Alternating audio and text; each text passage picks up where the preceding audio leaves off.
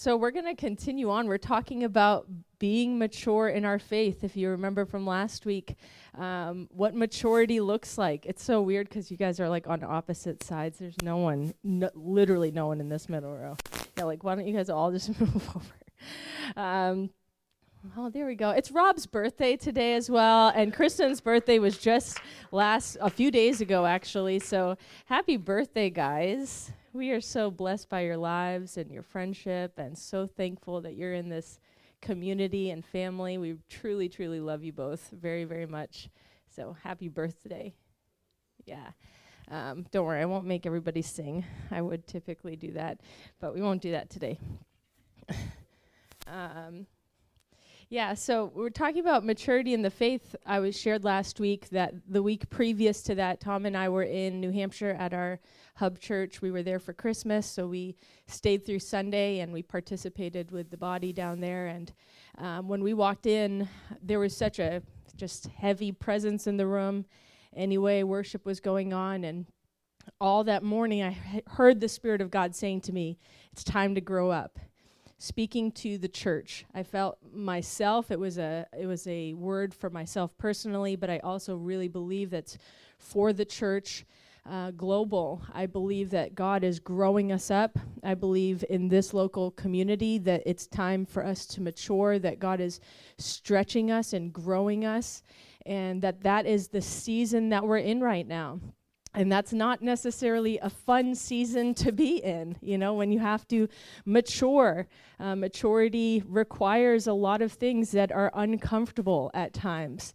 And but i kept hearing that um, when i was in the service there and I, I was thinking about faith you know how to be mature in our faith.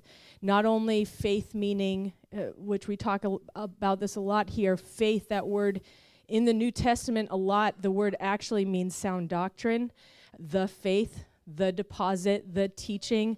That's all the word didache, which is doctrine. And it's what Paul was passing along to Paul and the apostles to the New Testament church to ground them in the faith, that they would be steady and um, immovable. But also thinking about faith, Hebrews 11 faith, right? Believing without seeing something that's not tangible, but believing God for something we can't see and calling it into to being. Believing that we have it already. Those two types of faith, the faith being what we believe, the teaching, and then also faith, believing God is who He says He is, and that He's maturing us into this measure of faith.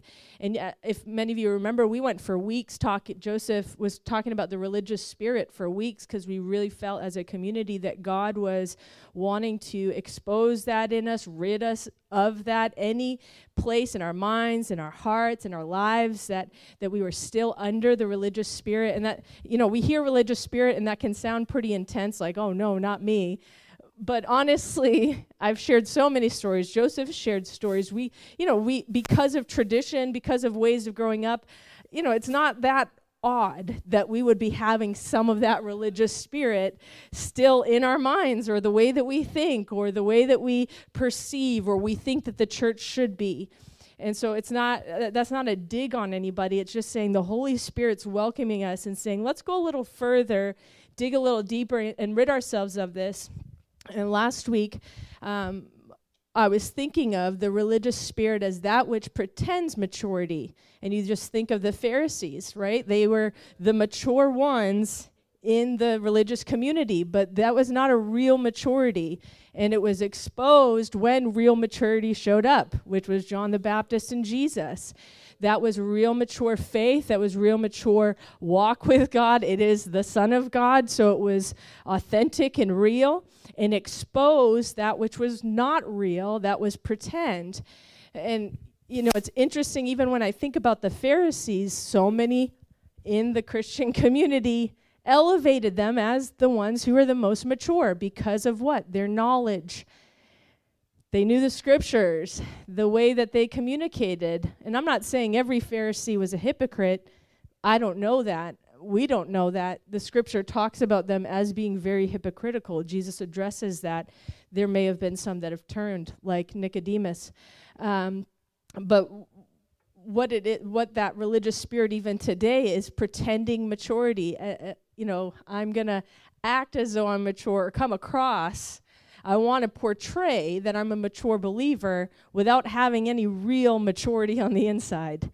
Right? That's exactly what the Pharisees did. But what happens is when the real maturity comes in the room, that thing's going to be exposed because it turns into judgment, it turns into jealousy, it turns into envy. That's the way that it displays itself because um, it's not real maturity. It is pretend maturity in a religious spirit. It's a guise. And we don't want that here. I don't want it in my life. I don't want to be having that fruit in my life in any way, not in my thoughts, not in my words, not in my actions. Uh, I know that we as a community are really desiring to be like Jesus. Um, we talked last week about Ephesians 4, and we're going to be in Ephesians 4 again today. And for those who have been with us for a while, we went weeks and weeks, months on the gifts in the church and the leadership roles. In Ephesians 4, we stayed in for several weeks talking about those five ministry gifts that were given to the body of Christ, to the global church. And what it says, sorry, the hair is so dry, I need some water. It gets really dry in here. Excuse me. Ephesians 4, so it's in verse 11 through 14.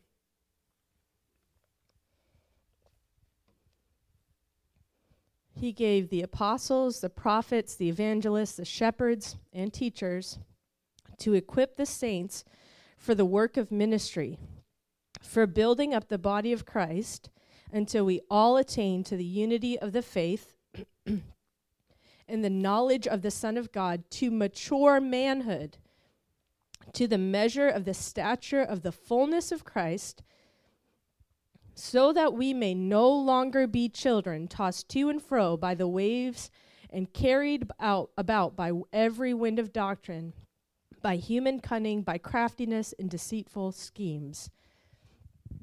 So this is these five ministry gifts, the whole intention, it says God in the amplified it says God's intention for these gifts was for the maturity of the body.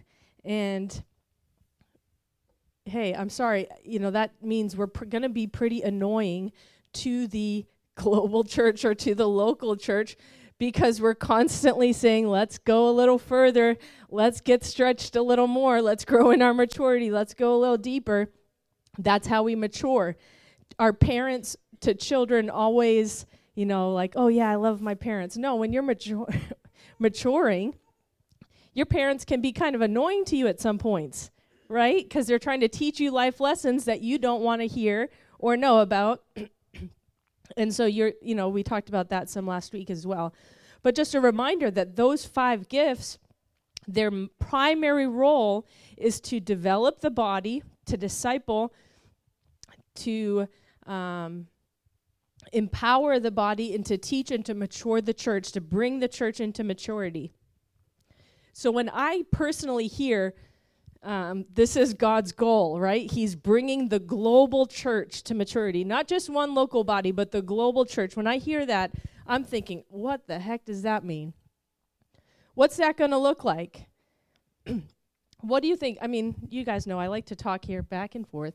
So, what do you guys think of when you he- when I'm sure we've all heard it? God is making ready his bride. What does that make you think of? What does that mean? Thank you.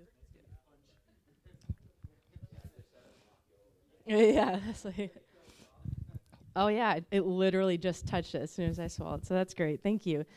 So these are great answers um, for what he's doing.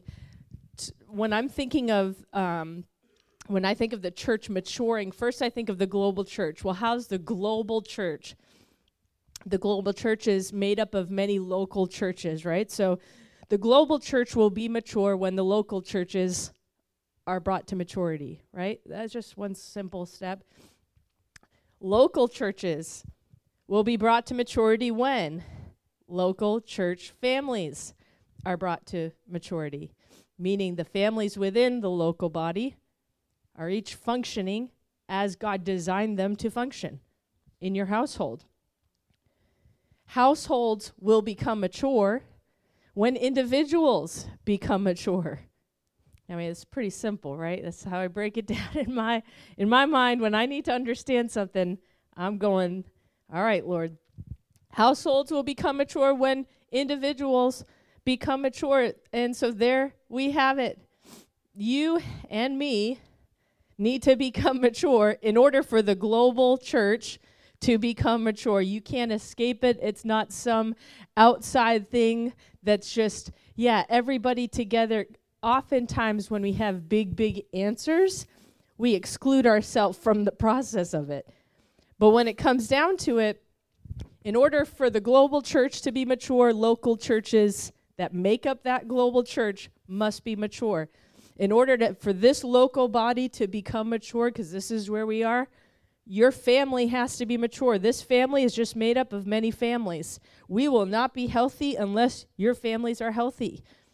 Your family will become healthy when you become healthy. It's not, oh, once my spouse becomes healthy, we'll be healthy. No, once I become healthy, my family can start to become healthy. Me and my spouse living together according to the order that God designed it, and that starts with me. That starts with me. So that's that this is the order that we're going to talk about maturity in the faith in the next coming weeks. Starting with us here in the room, you as an individual, don't be thinking about, oh yeah, my husband needs to hear this, my cousin needs to hear that, my child needs to hear that. No. This is for me. This is for you. We each need to hear this. We each need to become mature, and we each need to. Some of them, we will talk about some of the things that you just shared. Um, I want to say what maturity is not, because even though we might have a great idea of what is, um, maybe just hearing some of the things that it's not will help us. I know for myself, I believed maturity was these things underlying on the deep place in the deep places in me for a long time um, without realizing that I had these beliefs. But maturity is not experience or gifting. That's not, your maturity is not experience or gifting. So just because you've had an experience does not mean you're mature. I had a lot of experiences when I first got baptized in the Holy Spirit and encountered God in incredible ways, and I was extremely immature. I mean, if any of you knew me back then, I mean, Joe did actually.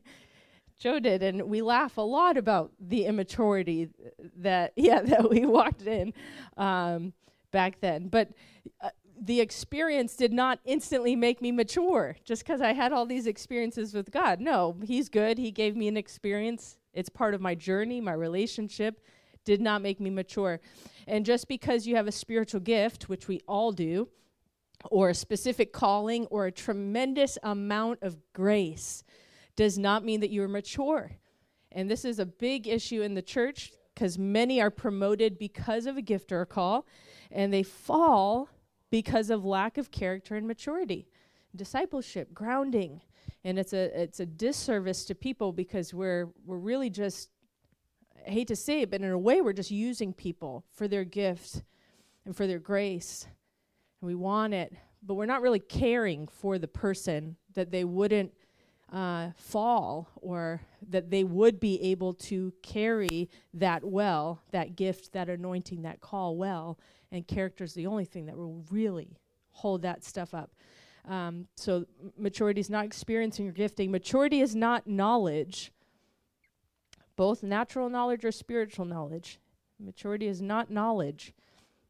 You could know every scripture reference and what to seem like you have all the wisdom in the world um, and knowledge and still not be mature, just like the Pharisees and the Sadducees.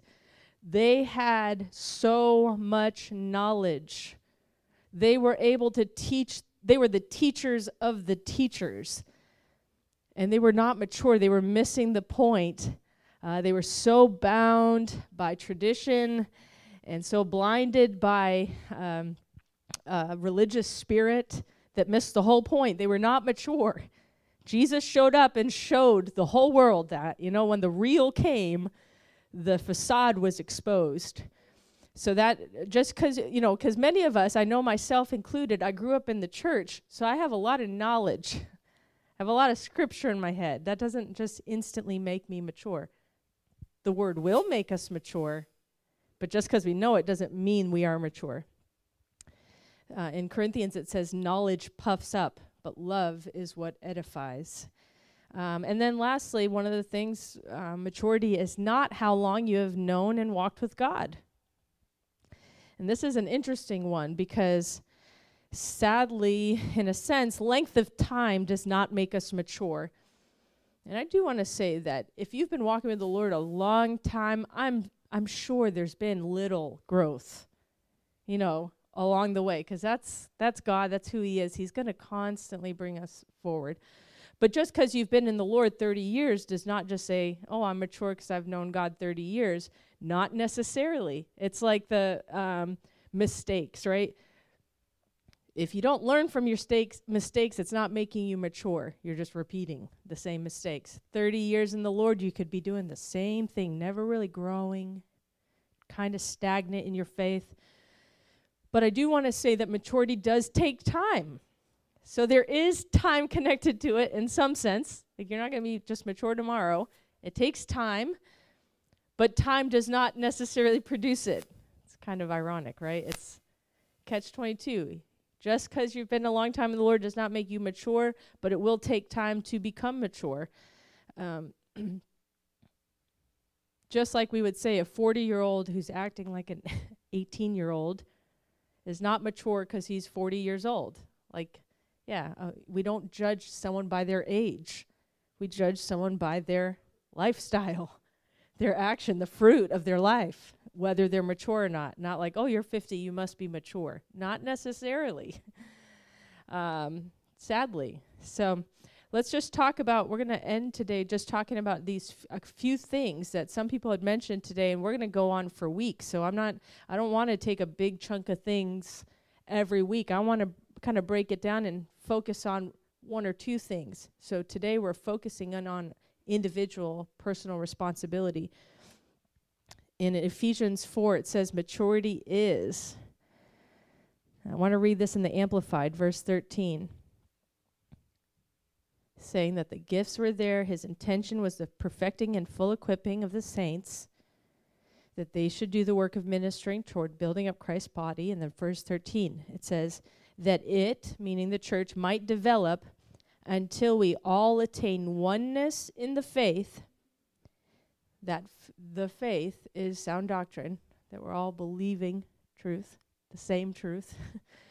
um, and in the comprehension, the full and accurate knowledge of the Son of God. So, not just any knowledge of the Son of God, it's got to be accurate, right? And that we might arrive at really mature manhood and this is what it says in the Amplified the completeness of personality, which is nothing less than the standard height of Christ's own perfection. The measure of the stature of the fullness of Christ and the completeness found in Him. So, our standard, maturity is Christ's perfection. Whoa. Well, that's pretty intense, right? If I'm measuring myself against Christ's perfection, I'm pretty immature. Um, just, you know, honest self evaluation here. Um, but that is the standard. And what that speaks to me, one, the first thing that that speaks to me is that this process is going on until eternity, right? The process of maturity, no, it doesn't end. It's not ending for you, it's not ending for me. We are going to continually grow in maturity until Christ returns. The church is going to continually grow into maturity until Christ returns. The standard, the height, what we're aiming after is perfection, Christ's perfection. Um, and then, so then I think if maturity is Christ's perfection, if that's the stature, if that's the height, what marked christ Jesus' perfection. What made Jesus perfect?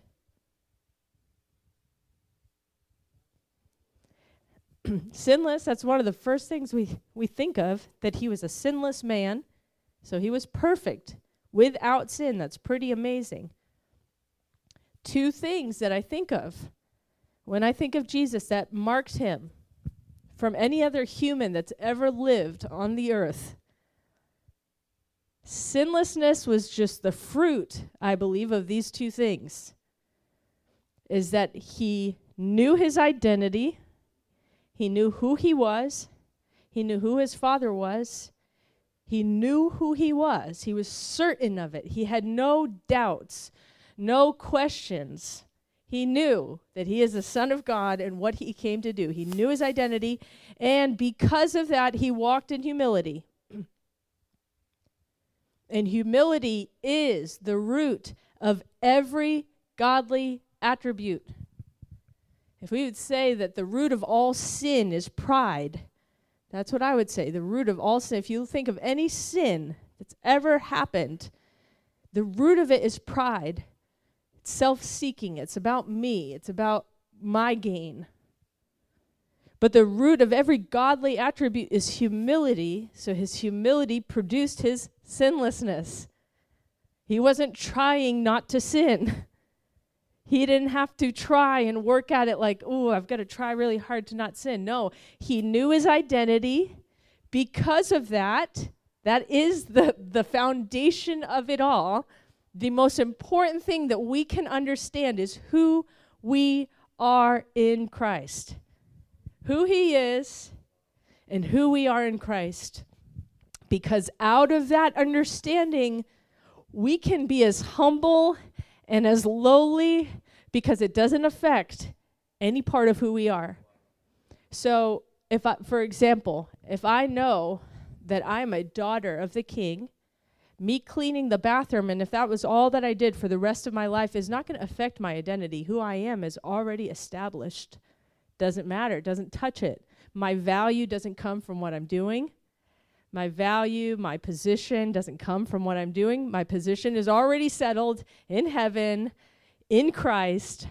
I am His, and I have extreme value. to the Lord. I actually carry the fullness of the Holy Spirit. The Spirit of the living God lives and dwells in me. So, what I do for the rest of my life doesn't actually matter as long as it's in obedience to Him, which will naturally flow from knowing your identity, knowing who He is and who we are. In humility, Christ went to the lowest place if you remember Philippians 2, that whole progression where Paul is saying that Jesus didn't uh, count being equal, equal with God as something to be grasped, though he was. But he laid it all aside, and then he went to the lowest place. How does somebody do that? The creator of all things laid aside his de- like all his divine power, went to the lowest place, and then let himself be crucified. That was not against his will. he let himself, he went there himself by his own choosing. He gave up all of his rights to be right, because he is right, he is perfect. He gave up every right to defend himself, because he had every right to defend himself, and he laid it aside. He was perfect. There was nothing. He could have very easily been defended but he gave up all of that because he knew who he was and why he came, and he was set, focused, being obedient. This is the standard of perfection and maturity that we are all coming to, and each of us individually have to be on this journey of revelation of our identity in first place, who God is, and who we are in Him. And out of that will flow every other thing. His character, when I think of Christ's perfection as the standard of maturity, he had impeccable character, right? impeccable character. Um, that's kind of what Landon was saying integrity, right? It's all, that's all, he had like, Christ was perfect in his integrity. I think of character, and like I just said, humility being the root of every godly attribute. And that humility will be born out of the love of God because the love of God is humble. it goes low. So if you're being filled with His love, you will naturally want to serve. Okay, it's not, again, it, it takes away that middle religious thing of striving to do something. It's what we've been so taught and, and demonstrated that we strive and we work, we work hard. We got to get we got to work so hard to be humble. And I'm not saying it's necessarily easy because it does sting, right? There were times in my life where my because I was walking in so much pride, it stung. But I also didn't really know the love of God. And if I had really had revelation of the love of God, that may have been a little more natural. Ousting the pride in my heart, or ousting the pride in my mind and my thoughts and the way that I viewed life. Because I was so wrapped up in what I was able to do, like my gift sets, even singing, playing guitar, speaking, all of those things, I received value from them. I did not know my identity. I did not know my identity, my value apart from what I was doing. So there was a lot of room for pride to just kind of stew around and think like I'm just pulling from people to gain approval, to gain affirmation, to gain a lot of what I needed but it was never satisfied because only God can fill that place in me. And I, it was a journey that I had to go on to realize that God actually can satisfy that place in me with His love. It is more than enough. And when He does that, things change in my life. I begin to naturally want to serve, and it doesn't matter who sees. It doesn't matter if people are around or not around. It doesn't matter if I'm the one speaking or leading or not leading in speaking. Doesn't matter. He sees me, He knows me, He loves me. And it's all that I need. It satisfies and it produces humility in us, which is the attribute we all need to come into maturity. Some of that really, I mean, and I think a lot of that humility is developed, that character is developed in discipleship and community. you got to rub against people the wrong way to learn and to grow and learn from your mistakes. You know, when you when you're off by yourself all the time, think like, yes, I have got this Christian thing down. I am so humble and I'm so loving and I'm so good to people.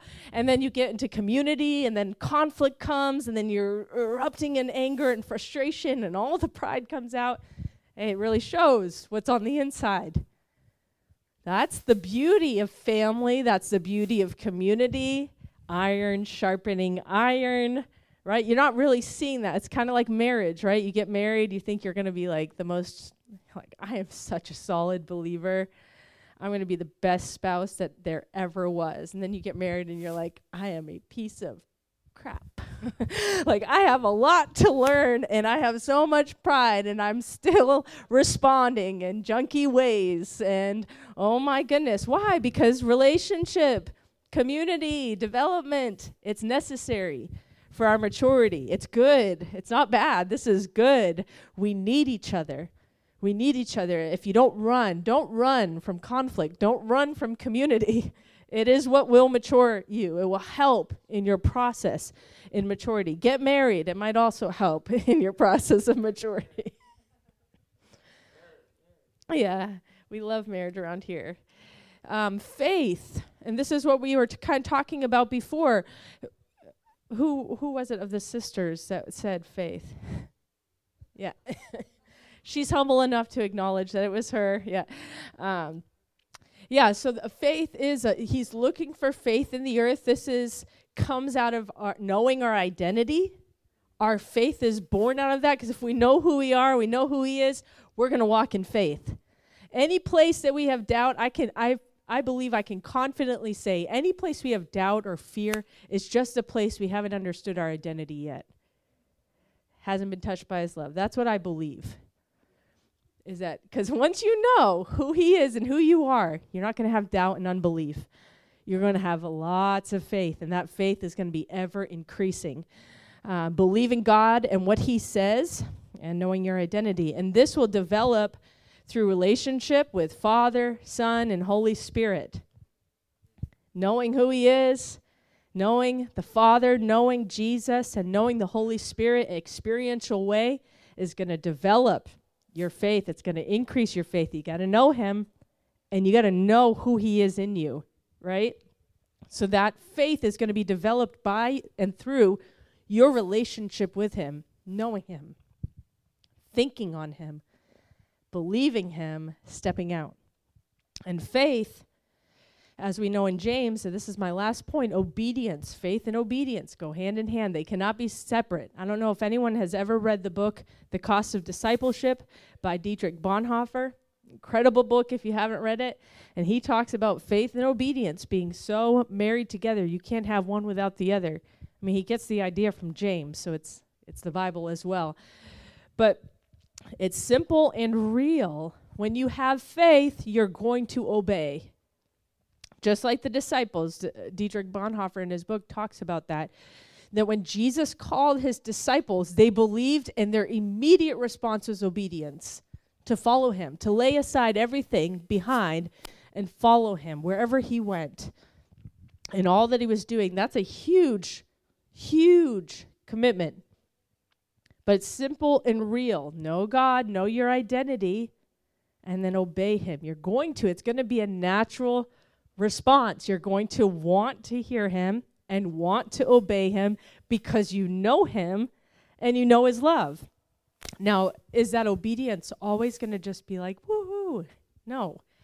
I mean, there were many times in my life that the obedience was a, a hardship sleeping on cement floors and spiders all over me and cockroaches in my hair and cornmeal every day. Like that was a yes to God. That was obedience. Was it easy? No. Lots of backaches and sunburns and exhaustion and conflict, hunger. Yes, I, I mean, the list is endless. Did it result in joy in my life? 100%. Because obedience will always bring joy. And I knew God more and more in that place. I experienced God in new ways. And this is for each one of us to grow in our maturity, remembering that the what we're aiming at is Christ's perfection. And the two keys is identity. I, I can't emphasize that enough. Know who you are. If you haven't picked up my book in the back, grab one orphan mentality, get rid of it, get rid of the orphan mindset you are a son or a daughter of the living God, and He loves you.